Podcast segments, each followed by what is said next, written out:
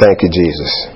All right, praise God. Let's get started in the name of Jesus. Um, I feel an experiment coming on. So, can I have one volunteer? Anyone, just hold your hand up. That's all. No need to.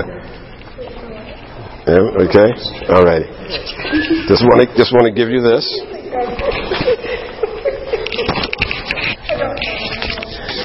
Feel like you're in the military being volunteered.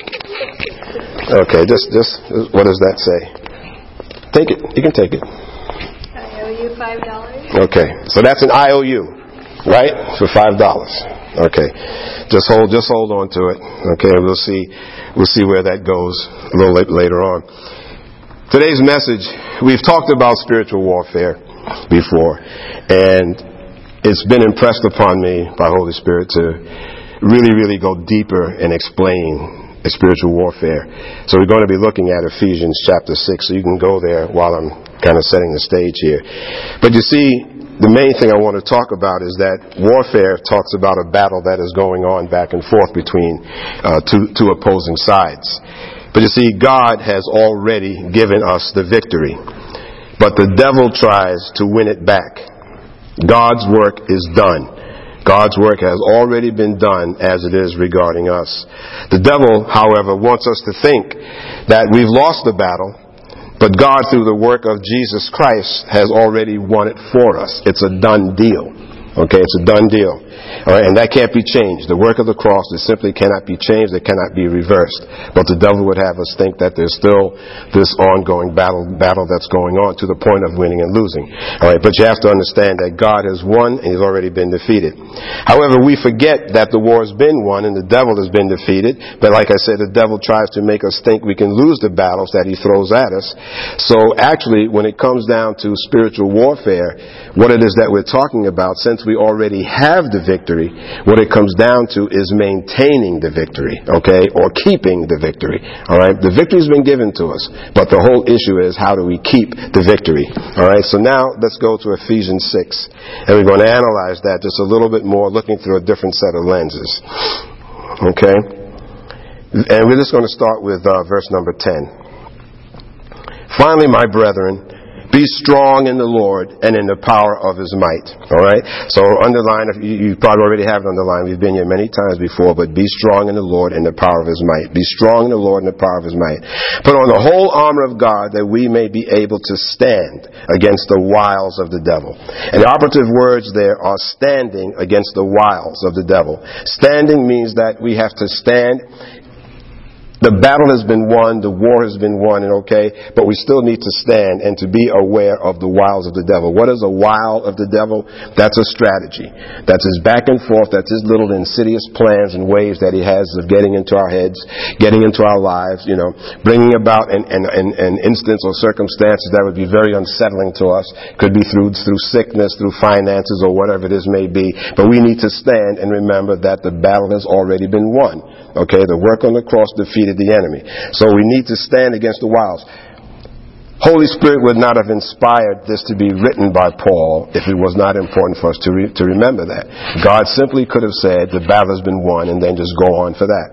The battle has been won, you can sit back and relax, the devil's never going to attack you again. But this is saying here to stand. That means that we need to be strong and stand against and watch out for the strategies. It continues on to say, put on the whole armor of God, verse 11, that we may be, I'm sorry, verse 12, for we wrestle not against flesh and blood, but against principalities, against powers, against the rulers of the darkness of this age, against spiritual wickedness in high places. Wrestling. Wrestling indicates close hand-to-hand combat. It does not mean that the devil is going to stand off from afar, just throwing little paper airplanes at you. He's going to get close and up nasty with you and trying to destroy you and trying to you to think that you're whipped or trying to make you think that you can lose or trying to make you think that you're not going to succeed, to make you forget that the victory through Jesus has already been won. Okay, and these principalities that we're wrestling with are these powers of rulers of darkness of this world against spiritual wickedness in high places. Wherefore, take unto you the whole armor of God, that you may be able to withstand in the evil day, and having done all to stand. Okay? To withstand in the evil day, and uh, having done all to stand. Again, if this was a done deal that we didn't have to, to be, to, to be thoughtful about, continuing to remember that it was done, God here is telling us to this that we need to be able to withstand in the evil day and having to done, done, done all to stand. So again, if God was just saying that it's a done deal, but you don't have to worry anymore, it's never going to, he's never going to come at you, God would not have given us these scriptures, alright? So the battle has been won, but the enemy is going to continue trying. This is why he's telling us to stand. Okay? Alright? Uh, verse 14. Stand therefore, having your loins girded about with truth, and having the, on the breastplate of righteousness, and your feet shod with the preparation of the gospel of peace. Above all, taking the shield of faith, with which you shall be able to quench all the fiery darts of the wicked, and take the helmet of salvation and the sword of the Spirit, which is the word of God. Please underline that in verse number 17 and the sword of the Spirit, which is the, uh, the Word of God. So the way to maintain the victory is by using the sword of the Spirit, the Word of God, to defeat the enemy when he brings battles into our lives. God has told us that he has defeated Satan. God has told us that he has defeated Satan. That means that it was a done deal. God is not saying that I'm going to promise to do something for you. God did not give us an IOU Okay? God actually gave us the battle. Alright? So consider that when I gave Emily the IOU, now just consider this to be the five dollars that I'm giving you. Okay? Now don't everybody tell the government that I'm doing counterfeit money here, okay? Because that's not, alright? So I've given you the five dollars. Do I owe you anything? Do I owe you anything, Em? No, you have it. It's a done deal. So there's nothing else that you need to do to get that money because of the fact that I gave it to you. Now, does that mean that Kathy sitting next to you is not going to try to take that money from you? Possibly, but knowing Kathy, she wouldn't. she smiles. all right, okay, okay. All right, but but but I, I've given it to you. Well, so it has been with the victory over Satan. God has given it to us. So the battle with spiritual warfare here, spiritual warfare is all about us. First of all, remembering that God has defeated the enemy and everything that he's trying to do to us, those wiles, those strategies, those things that he tries to bring into our lives, that we are to stand firm. And the way to defeat this is by using the sword of the Spirit, which is the Word of God. Out of all of the armor that God mentions here in Ephesians 6, alright, the sword is the only one that is offensive. The other armors, the, the, helmet, the breastplate, and so on, is defense. It's to defend you against the fiery darts of the enemy. But the sword of the Spirit is offensive.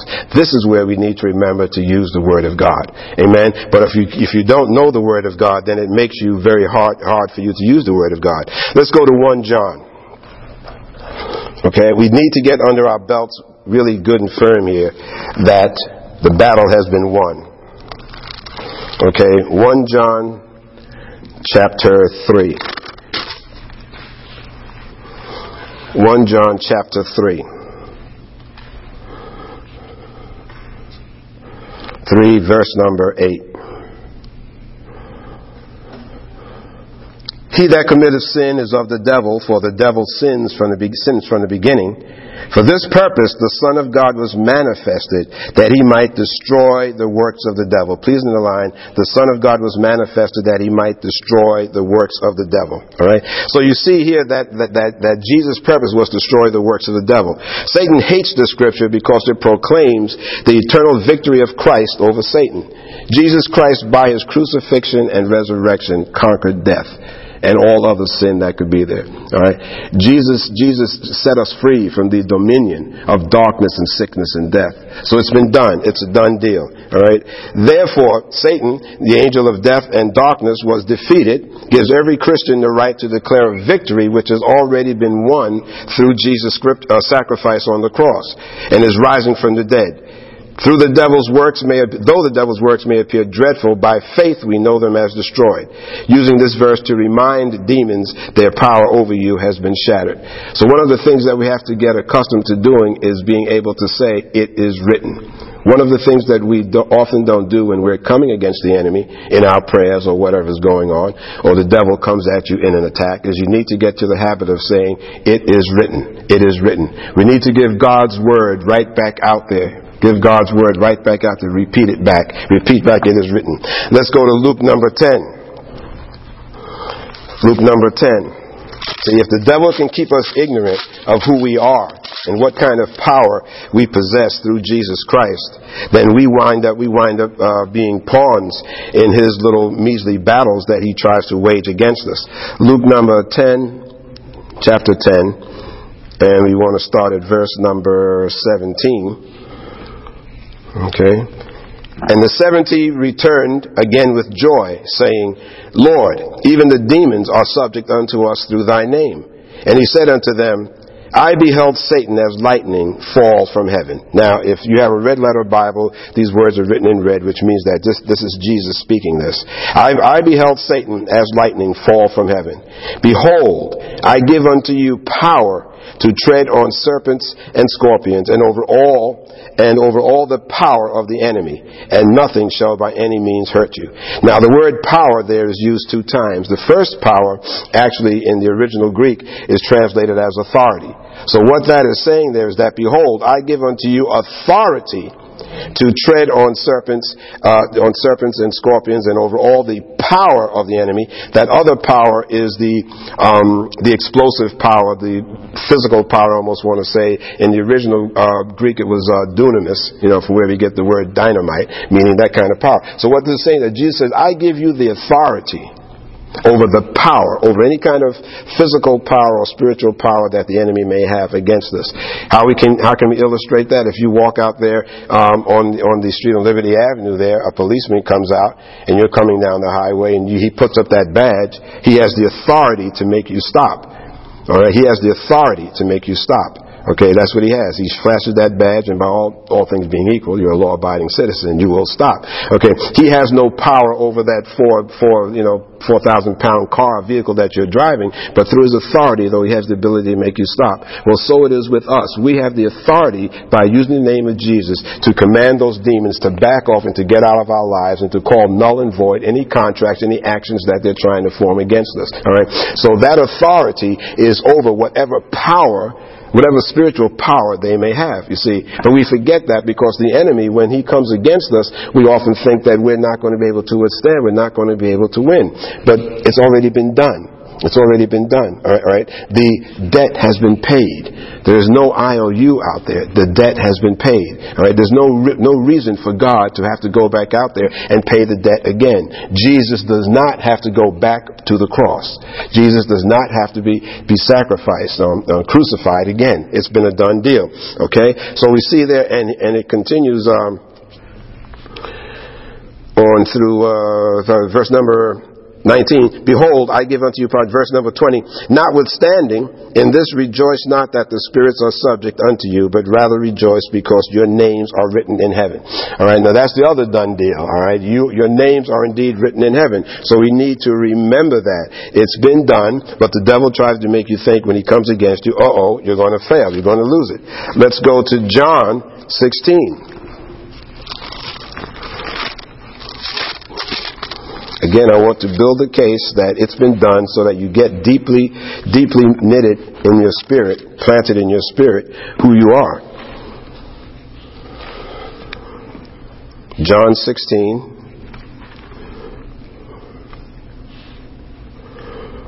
And we'll start with um, verse number 12. I have yet many things to say unto you, but you cannot bear them now. Nevertheless, when He, the Spirit of truth, is come, He will guide you into all truth. For he shall not speak of himself, but whatever he shall hear, that shall he speak, and he will show you things to come. All right. So here we see now also that we have who we have Holy Spirit. We have Holy Spirit. You see, you can't be easily deceived if you know that you have Holy Spirit that dwells in you. You see, but the reason why when something happens in your life and you become so fearful is because first of all the devil is lying to you, you know. He's saying that whatever this thing is, you're not going to be able to succeed. You're not going to be able to get that job. You won't be able to get that house. You know, your loved one with this, with that, and so on like that. And you're going to feel like you're starting to get to get nervous, all right? So what we need to do is how do we respond? You know, if it is in conversation with someone, what is it that I need to say? Right? Because going back to Ephesians 6, don't forget, we're not wrestling with flesh and blood here, okay, but of principalities, powers of darkness, wickedness in high places. So that person or that situation that is coming against you is being driven by, in many cases, Satan himself or, or any other demonic little imp that has been assigned to give you a hard time in life.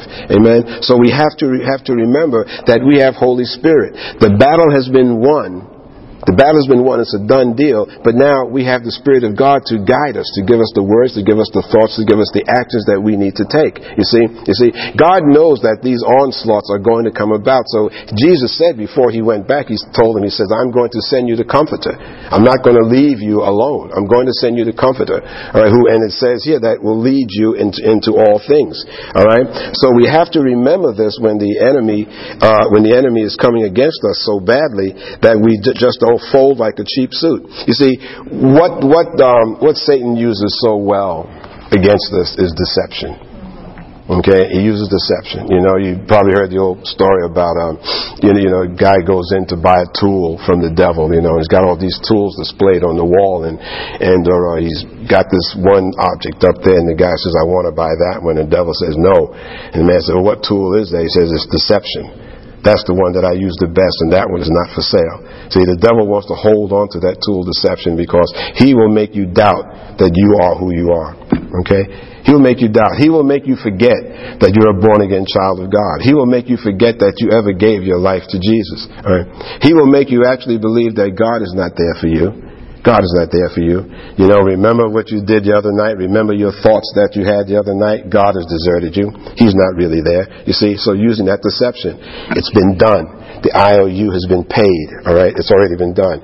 So we have to watch out for that deception. You see, and if you are uncertain uh, again of how you should proceed, remember that the Holy Spirit of God, God, is living and dwelling in you. All right. God loves you. God loves you. There is not one thing that is going on in your life that is giving you, giving you heartache that God does not want you delivered from. There is not worry, not one worry in your life that is too trivial for God. Okay? But many times, because of that deception, you know, where we will make, make us feel, the devil tries to make us feel that we're alone. Okay?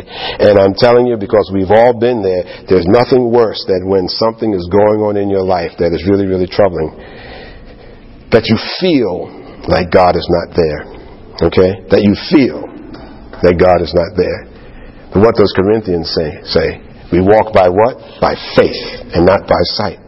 So it doesn't matter whether or not we see God. Okay? We have to know that God is there. Okay? We don't want to be a doubting Thomas. What did, what did Thomas say? You know, when the disciples told him that Jesus came to them and showed himself and so forth, what did Thomas say? I will not believe unless I can touch him. I will not believe. Okay?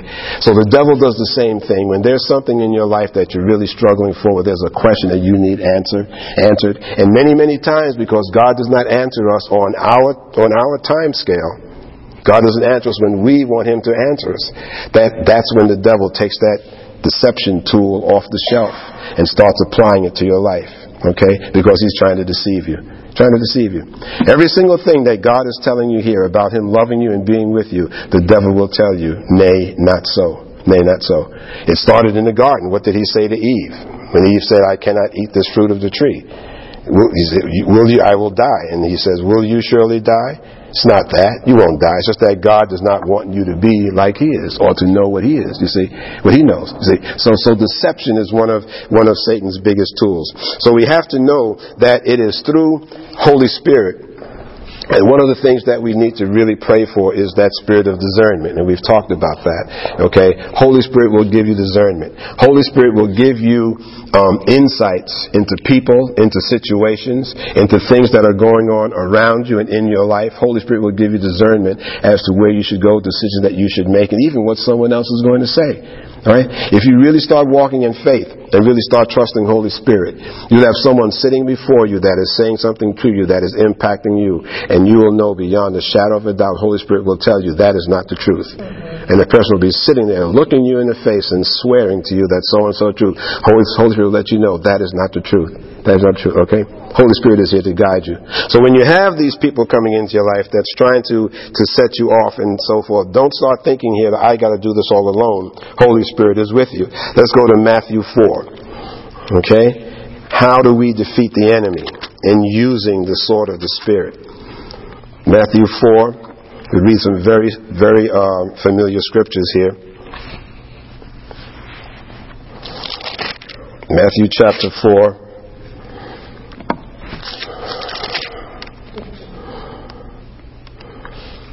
Now, this is our, um, and you, you, you're familiar with these scriptures, but we want to look at them through a different set of lenses again, I say. Um, this is where, after Jesus was baptized by John the Baptist, okay, which was, you know, actually the beginning of his ministry, he was filled by Holy Spirit. Remember, the dove, dove descended upon Jesus, and the voice from heaven saying, "This is my son, in whom I'm well pleased," and so on, like that. Alrighty, and then Jesus went off into the desert, okay, into the wilderness, and this is where we know that Satan came against him. And I'm not going to read all of them, but you know that he's out. He had fasted for 40 days. But then, looking at verse number three, and when the tempter came to him, he said, "If you be the Son of God." Command that these stones be made bread. You see? So right away, what Satan is trying to do is to make Jesus doubt who he is. Alright? And Satan does the same thing to each one of us. I am not exempt from that just because I'm standing behind this pulpit. It happens to every, every human being. Alright? I think us brothers and sisters who are behind the pulpit, I probably get attacked ten times more than you do because the devil would love to shut me up, which he ain't going to do in the name of Jesus. Amen? Amen? Amen. But right away he starts sowing, who do you really think you are? You don't deserve that house. You don't deserve that job. You don't deserve that loved one. You don't deserve, you don't deserve, you don't deserve. Okay? All right? Who, who do you think you are? But Jesus came back to him and says, But he answered and said, It is written. See? There it is. How do we use the Word of God to defeat the enemy? How do we use the sword of the Spirit that Ephesians was talking about? It is written, Man shall not live by bread alone, but by every word that proceeds out of the mouth of God. Okay? So Jesus hit him back with Scripture. Then it go, you go down to verse number 7. And, and again, Jesus said, It is written, again, Thou shalt not put the Lord thy God to the test. Then you go down to verse number uh, 10. Then saith Jesus unto him, Be gone, Satan, for it is written, Thou shalt worship the Lord thy God, and him only shalt thou, thou serve. Then, underline then, then the devil leaveth him, and behold, angels came and ministered unto him. Okay? So you see, by quoting back the word of God to those imps, to those demons that are coming into your life, alright? the devil will flee. The devil will flee because he, he cannot withstand Scripture. He can't stand Scripture. The devil even tried to use Scripture, but he misquoted it. Um, where did he uh, uh, misquote him here? Yeah, verse number six. Verse number five, start number five. Then the devil taketh him up uh, unto the holy city and setteth him on a pinnacle of the temple and saith unto him, If thou be the son of God, cast thyself down, for it is written, see the devil tried to use it is written, for it is written, he shall give his angels charge concerning thee and in their hands they shall bear thee up, uh, lest at any time thou shalt dash thy foot against the stone. But Jesus said to him, It is written again, thou shalt not put the Lord thy God to, to, to the test. You see, now, now he actually, um, Satan was trying to uh, uh, quote from Psalm 91, but he misquoted it, you see, and the devil will do that. And that's another thing, too, that you need to be aware of. Don't let people come to you saying that you are wrong to believe so and so. You are wrong to think that God's going to bail you out that you're wrong to believe that because of who you are that you're going to succeed. Because according to scripture, blah, blah, blah, blah, blah. Well, Satan can quote scripture too. Okay? But how many times do we have people misquote scripture to us? How many times? Alright? Alright? And if you have the Spirit of God in you, Holy Spirit is in you, you will know when someone is misquoting scripture. Alright? Alright? I was reading something here. I don't know if you know of, um, as a commentator, commentary. There's a Matthew Henry. There's a book called Matthew Henry Commentaries, and it's a huge, huge collection of you know notes and things on on the Bible. And there was something that I was reading that he had written. Now this guy has been around, I don't know, 1800 or whatever it was. He's been around for a long time. Something I was reading there. Wait a minute. Now this is a guy that's been accepted as a commenter writing commentaries on the Holy Scriptures. All right, I said that doesn't that doesn't sound right. What he was how he was interpreting some verses and scriptures there. I went and did some other cross referencing back and forth, and sure enough, he was wrong. He was wrong. And so right away, this guy back then he had a was dealing with tongues, and I won't won't digress from that. But he was off on something, some belief that he had, but he was interpreting Scripture to believe what he felt in relation to tongues. And that is not what 1 Corinthians 14 was saying at all. What he was saying was not. Alright? So what I'm saying to you is that the same way Satan can misquote scripture to you, be careful of people that come up to you so quickly, so quick to quote scripture to you, especially telling you that you should not do something that you feel God is telling you to do. Okay, especially, alright? And especially if you're feeling fearful about something, something you're anxious about, and you're trying to hang on to the Word of God, and you have someone else come out of nowhere because they always seem to pop up at the most, you know, at the, at the right time, you know, I'm putting that in quotes, to just all of a sudden dash throw cold water on everything that you're thinking. Amen? That you're feeling Holy Spirit's telling you to do. Look at David. Alright? All the other people in Israel, they were cowering from Goliath. Goliath was out there screaming, Send me someone, send me your champion. If he defeats me, I'll let you go. If I defeat you, I'll do this and that. And that. He was selling wolf tickets like crazy. No one else would go forward. David finally said, I'll go. And who came out to discourage him? Was it the enemy? Was it someone else in the army? His brothers, his own family. You're just a shepherd. You're just this. You can't do this. You can't do that. You see? You see? Negating the word of God. You see? We are, we are not exempt from that. You see? So be careful about it. I don't care whether they're your mother, your father, your brother, your sister, your husband, your wife. You know, if it is not of God, Holy Spirit will let you know it is not of God. Okay? So when they come back with that, it is written stuff. You know, the Word of God says, by the way, that you shouldn't, shouldn't, shouldn't. You know, you say, oh, no, no, no, no, no. It is written, and then you come back with the true Word of God. This is the difference. This is wielding. This is using the, the, the Spirit of God, the, uh, the sword of the Spirit, which is the Word of God. Amen. And, but if you don't know the Word of God, and you're not praying, and you're not studying your Bible, you won't know the difference. Okay? No, no difference. So you need to make sure that you're, that you're prayed up and that you're following along with what the, the word, the scriptures are intending you to do. So, we're saying it now again, going right to the beginning, the battle has been won. The debt has been paid. There's no IOU out there. You have the five dollars, Em. I don't owe you anything now, right? It's been done. I don't care how much somebody tries to take that five dollars from you or tries to talk you out of it. You know, or to say that, you know, well, in this case, it is counterfeit. But what Pastor gave you was counterfeit. amen. Amen. And it isn't real. Amen. Amen. Amen. In this case, it isn't. But pretending like that was a real $5 bill, then you say, no, it isn't either. I have it. I have it. It's a done deal. Pastor does not owe me anything at all. It's done. You see? But the devil would try to make us think that it's not. Okay. That is reversible or whatever. So it is written, written using some scriptures. Now here's a few, few scriptures. I'm only going to give you a few here that you, we need to remember to precede it is written. Let's go to Isaiah 53.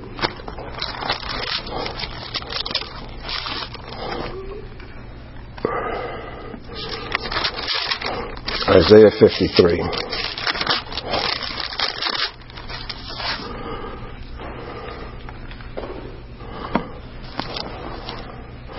Isaiah 53 and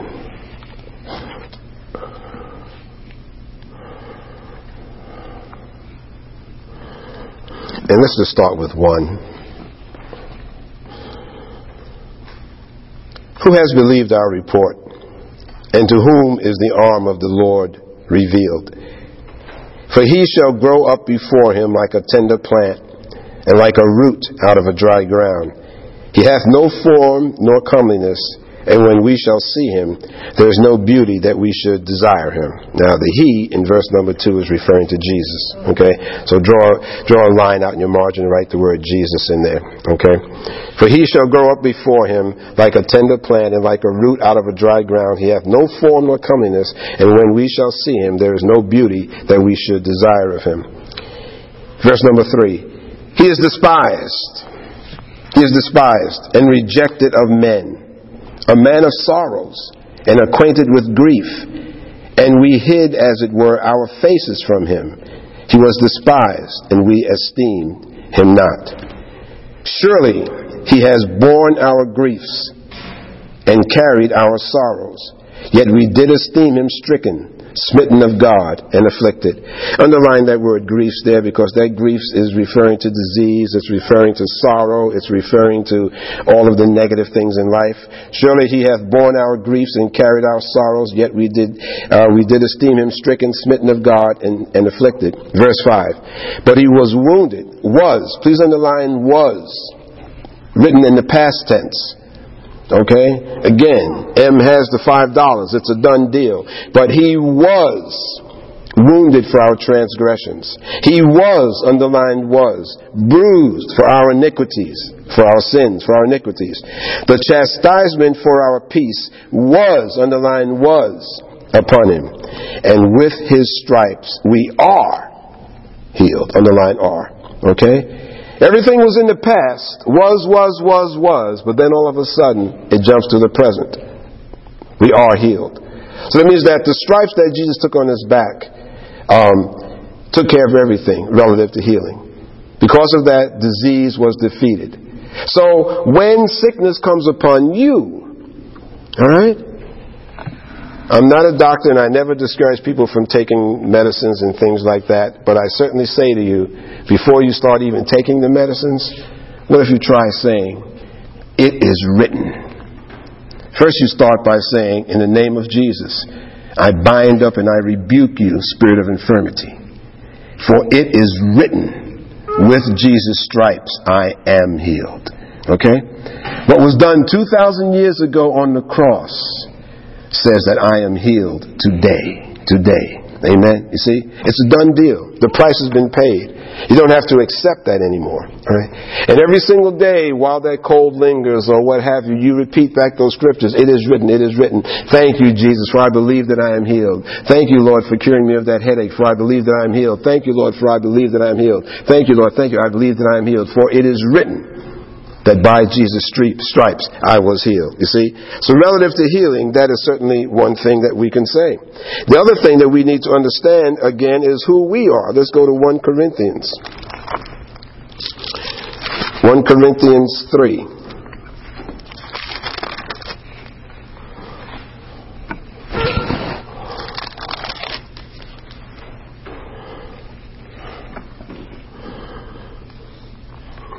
One Corinthians three. And we want to look at verses 16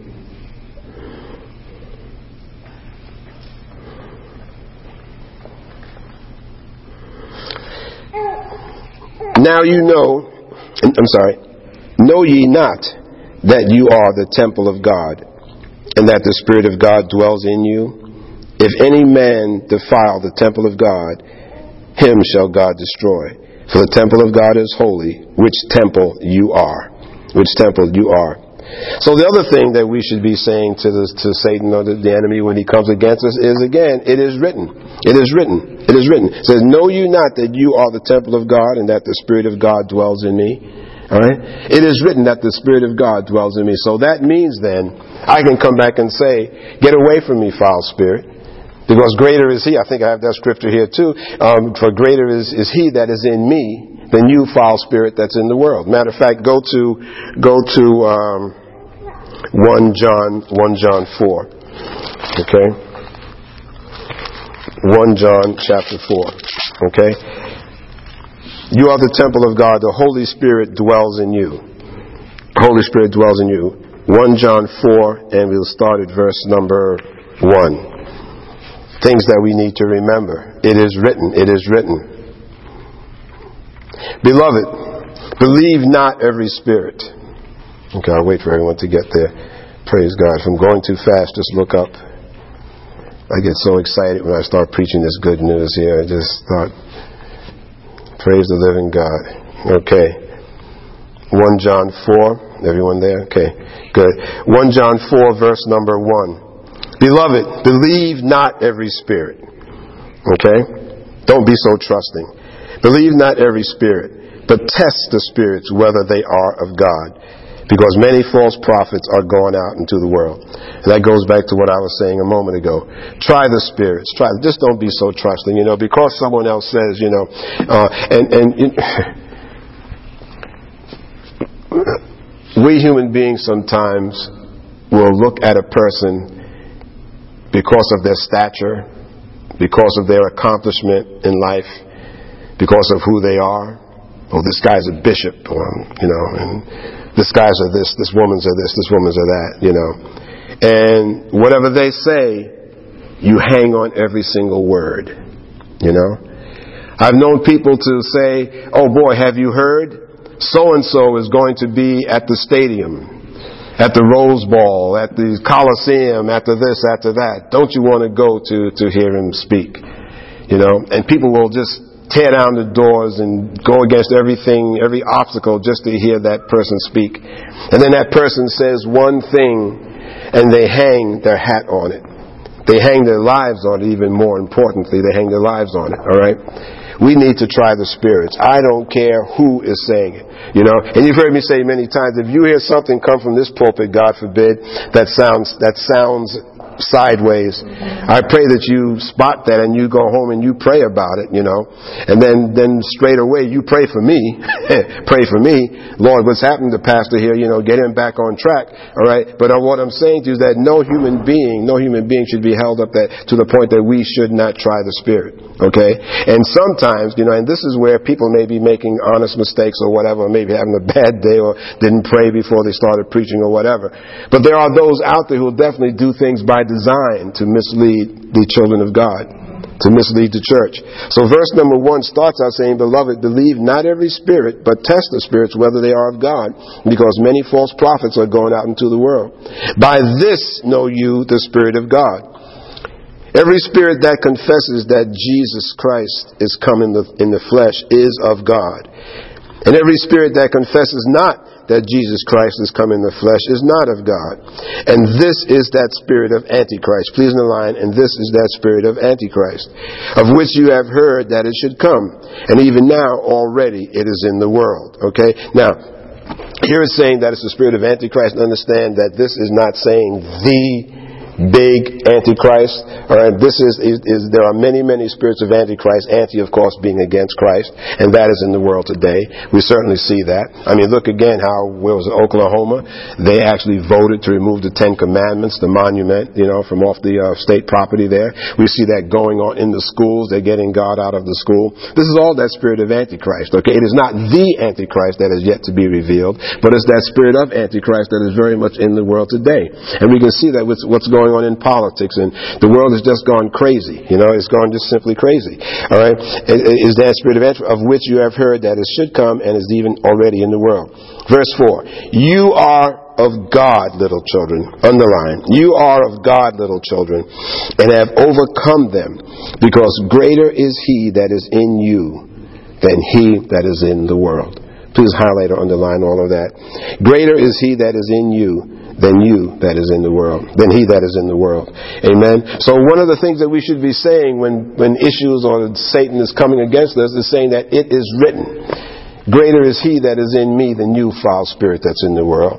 You, spirit of infirmity, along with with Jesus' stripes I am healed, because great it is also written that greater is he that is in me, the Holy Spirit of the living God, than you, foul spirit that's in this world. All right. So you have to, you have to remember who you are in Christ Jesus. You see, again, the war has been won. God has given us Holy Spirit. That Holy Spirit of God dwells within us. You see? So there's no reason why we should be so easily deceived. Uh, and, and, again, deceived that we're going to lose, but also deceived into whatever these little things that are popping up in our lives to let them reside and to dwell there long. The minute that, you know, it, it's like that game, um, whack-a-mole or whatever it is, you know, where they, the things, the heads keep popping up. Whopper, yeah, I think it's whack-a-mole, right? Yeah, okay.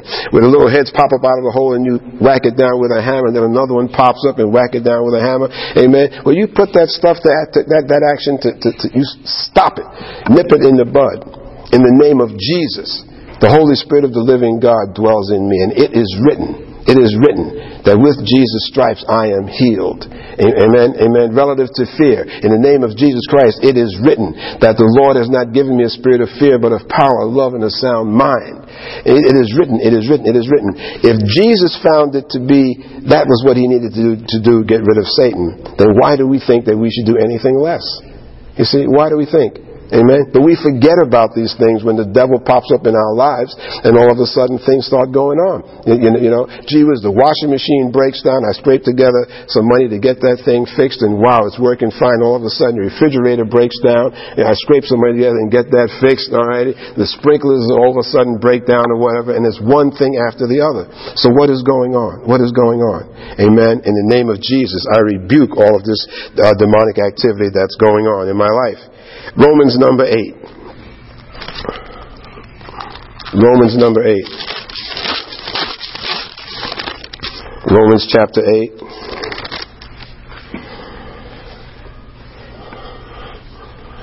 Romans 8.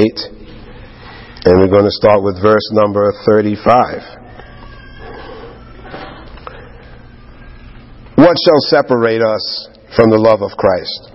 Shall tribulation or distress or persecution, or famine, or nakedness, or peril, or sword.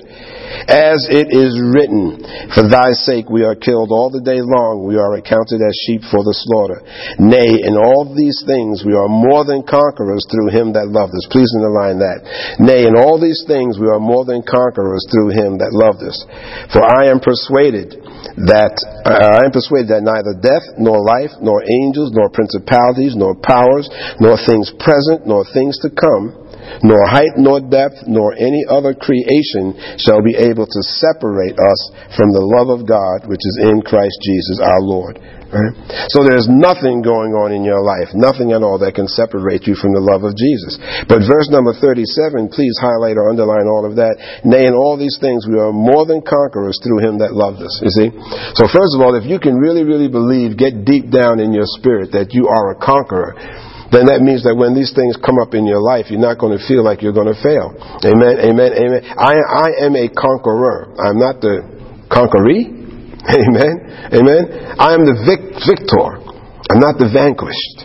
Amen. I am not the, I'm, I'm not the tail. I'm the head.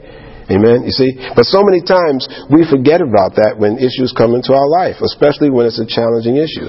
Especially when something comes into your life that it feels so far out of your control, when it feels like it's, it's almost overwhelming you. You know, how quickly we forget who we are. So it is written that I am a conqueror. You know, you almost have to feel like, how would you feel if you were telling a, a mouse to uh, get out of your house or something, you know. And that mouse turned around and stood up on his hind legs and started challenging you to get out of the house if that was possible. You know, I mean, how would you feel? You you feel pretty indignant. You feel pretty annoyed. You little twerp. You, you you're what? You're demanding. You, you're speaking to me like this. You know. So that's the way you need to feel when the devil is coming into your life and is trying to wreak havoc. You have to get to the point that you're angry, where you're saying, This is enough. This is enough. Satan, the debt has been paid. There is no IOU out here. The price has been paid. Jesus Christ defeated you on the cross. Amen? Amen? When Jesus gave up the Spirit, it said that I have access directly to God. When Jesus gave up the Spirit on the cross, the, the Word of God says that the veil in the temple was rent or torn in two signifying now that man had direct access to God. Man no longer had to go through another man, through a high priest, to have sins forgiven, and so on like that. We don't need another man to forgive your sins. Matter of fact, a man cannot forgive your sins, which is another fallacy of today's world. We go running behind certain people and, and praying that they forgive our sins and all of that sort. A man cannot forgive your sins. I don't care what they tell you. The Word of God says that Jesus Christ is the only one that can forgive you of your sins. This is the reason why we go to the Lord and we accept Jesus Christ as Lord and Savior and receive salvation. It's because of Jesus. You know, if anyone runs in, runs to a man and says, "Oh man, you know, whatever title you want to give him, you know, forgive me of my sins, so that I can have salvation," oh boy, oh boy, see you in hell. You see, because unless you accept Jesus Christ as Lord and Savior and ask Him to come into your life, your sins are not forgiven. No man has the ability to do that. Simple as that. God has not given that authority to any man. Jesus Christ is the only one. You see? But how quickly we are deceived and we forget who we are. You see? And then there's small wonder then with that kind of thinking when evil comes into our lives and when challenges come into our lives and things become difficult and then we're all of a sudden, you know, we're praying or in some cases people don't even pray because they think, let me run to that man and have that man pray for me instead of you praying and saying it is written because you don't know the words, you know, but saying, instead of saying it is written, that then people wind up suffering. And then they wind up falling away from the church because they don't see the church being of any benefit to them, you see, because they're not understanding the Word of God than understanding what the Word of God is saying to us. Jesus, if Jesus found it important to say to, to Satan, it is written, and quote scriptures to him, then trust me, I think Jesus is the model that we need to follow. Amen. If Jesus said it is written, then we need to get to the point of saying it is written and confessing the word back. And remembering that you are more than conquerors. Alright? When that devil has you feeling, and I've been there, like I said, I'm human like anybody else, that this issue is insurmountable. I don't see a way out. I don't know how I'm going to win or get out of this situation. Remember that you are more than a conqueror, that there is nothing, nothing, nothing in, in any existence that can separate you from the love of Christ. Nothing. Nothing. It says no principalities, demons, nothing. All right? That human being standing in front of you that's giving you such a hard way to go. I mean, especially another human being you know, a little puny human being, and you're going to run scared and afraid of that little human being? Oh, he's the president of so and so, so and so. I don't care who he is. He puts his pants on the same way I do. This is my dad always told me. You know, either left leg or, or right leg first, but he puts his pants on the same way I do. Amen? Amen. So you don't fear other human beings. Amen. Amen. We have no fear of man. It is written. God has not given me a fear of man. All right? Okay? Okay? Man can take your life. But if you're a child of God, then in a way, done you a favor because the Word of God says, absent from the body, present with the, with the Lord. For a Christian, amen, amen, man has no control over your eternal destiny. And that is the only thing, only thing that we as human beings should be concerned with is our eternal destiny. Amen. So we get it. We, you know, we, we, we don't keep things in the proper perspective. That's what it is, you know. And the Lord knows when you got an issue that's going on, you don't know where you're going to live, you don't know how you're going to pay the rent or the mortgage or whatever. You got all these things going on. Yeah, God knows that that that feels like a burden and it seems ins- insurmountable, but that is such a measly temporal thing. You know, where, in God's measure, it's but a wisp in time. You know? So you need to remember that we are in Christ Jesus. Holy Spirit is in us. Nothing is going to separate us from the love of God. If you're one of His children, do you think He wants to have you living under the bridge? Amen. Do you think He wants to have you destitute and hungry? No, not at all. Not at all. You know, and even if for some reason, you know, you did, you, you, you wound up missing the payments and you wound up getting evicted or whatever, God is still there with you. And He's going to take you, you know, anything that happens in His life, in, in our lives, nothing for Christians happens by coincidence for a child of God. Okay? Okay? Alright, alright? Sometimes, sometimes, sometimes, underline sometimes, God may permit what He hates just so that He can bring about and accomplish what He loves in you. Alright? Sometimes God may permit something that he hates, just so that he can accomplish that which he loves in you or for you. Amen. So don't think that just because things are going sideways, that is but for a moment in time. For a moment in time. You're his child. You know, you're, you're, you're his child. You know, we've all had kids, you know, that were being unruly, you know, and at some point you might have said, doggone it. I mean, I thank God we never had to do this to too far an extreme, thank the Lord, since my kids are sitting here in front of me. But, yeah, right, yeah, yeah, yeah, yeah, you hold his ears, Tanya, you know. But, um, you know, you have children, young folks in your lives that are coming up, and as parents, sometimes when a kid is just being persistent, you know, sometimes you say, the only way he's going to learn you know, the only way she's going to learn. Sometimes you got to take your hands off a little bit, okay? But what is that? It's because you love them so much. You want to, to let that thing happen just so that the thing that you love will be accomplished in their lives. Because you see a bigger purpose. Because you see something that that child might not see right now. Well, so it is with us. So it is with us. We are Christian babes. I don't care how long you've been born again. Compared to God, we are Christian babes. We're forever learning and, and increasing in, in, wisdom and in knowledge, you know. So even if something goes sideways in your life, that doesn't change who you are in God's eyes. You, you, you, you know, you know your relationship to God has not changed. You know, many times when we slip and we stumble and everything and with God and we sin, God gave us a provision for that in 1 John 9. You know, if you're faithful to confess your sins, God will forgive. Amen. But even during that time, what's been broken is your fellowship with God has been broken, but not your relationship with God. Amen. Amen. You got a family member that really does something bad towards you and whatnot. Your fellowship may be broken in terms that you don't want to speak to them for a while. You know, the phone ring and the caller ID ring, ah, click, you know, you don't want to speak to them. Doesn't change the fact that that person is still your relative, whoever that person may be. Your husband, your wife, your father, your sister, whatever, whatever. Amen. But the fellowship at that time is broken or disrupted. Well, so it is with God, you see. So remember that you are more than conquerors in Christ, and there is nothing that can separate you from the love of God. Amen. Last scriptures here in closing. Revelation Revelation 12. Revelation chapter 12.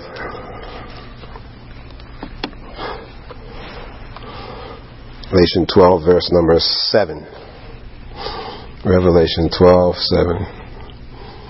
It's the last book in the Bible. Amen. Revelation 12. Okay. Verse number 7. And there was war in heaven. Michael and his angels fought against the dragon, and the dragon fought and his angels, and prevailed not, neither was their place found any more in heaven. And the great dragon was cast out, that old serpent, called the devil and Satan, who deceived the whole world. he's Please underline that, who deceived the whole world. He was cast out into the earth, and his angels were cast out with him. And I heard a loud voice saying in heaven, Now is come salvation and strength and the kingdom of our God and the power of his Christ. For the accuser of our brethren is cast down, who accused them before our God day and night. And they overcame him by the what? They overcame him by the blood of the Lamb, underlined by the blood of the Lamb, and by the what? The word of their testimony. Underline, and by the word of their testimony. And they loved not their lives unto the death. Okay? So they overcame him by the blood of the Lamb, the blood of Jesus, first of all, the work that was done. Okay? And by the word of their testimony, the words of their mouth. Amen? Amen? So words play a very, very big deal. We all know in Genesis, we've been there before, how many times it says that God said, God said, God said, God said, let there be light. God said, let the earth bring forth. God said, God said, God said. Jesus said, it is written. It is written. You know? So it's by the words of our mouths, the sword of the Spirit is devastating to the demonic world, to Satan himself. The sword of the Spirit, the word of God is devastating. All right? So remember that. Okay? So the thing here again, in summary here, it's already been done. The big battle has been done. Satan is defeated. You know, he, he, he, Satan knows knows what's coming up. The bottom line just refuses to accept it. You see, and one of the reasons that I believe he refuses to accept it is what is that very first thing that got him cast out of heaven in the first first place? It was pride. It was pride. Okay, so because of his pride, he refuses to accept the fact that what the back of the book here says about his defeat, his arrogance, his arrogance has him thinking that that's not going to happen. And along the way, he wants to take every single one of us with him. He wants to take every single member of mankind with him. But it's been done. There's no IOU out there. The price has been paid. Secondly, is that you are a conqueror in Him and nothing is going to separate you from God. I don't care how the devil makes you feel your life is unworthy or you are unworthy or that the situation that you have before you is, ter- is certainly, is just, is unsurmountable. I can't fix it. I'll never survive it. I don't care how bad it may be. Nothing can separate you from the love of God. And then the weapons at your disposal are certainly all of those listed in Ephesians 6, but the best one is that offensive weapon, which is the sword of the Spirit, the Word of God. You start speaking to your situations, and you watch how quickly they go away. You're feeling tired in the morning when you get up and you know that there's something that you have to do. You pray, Lord, just give me strength in the name of Jesus. Give me strength. Simply talk to God. Talk to God. God knows what you have before you for that particular day. Ask Him for strength. You, you know, one of the things that I do because I know that God is always with me.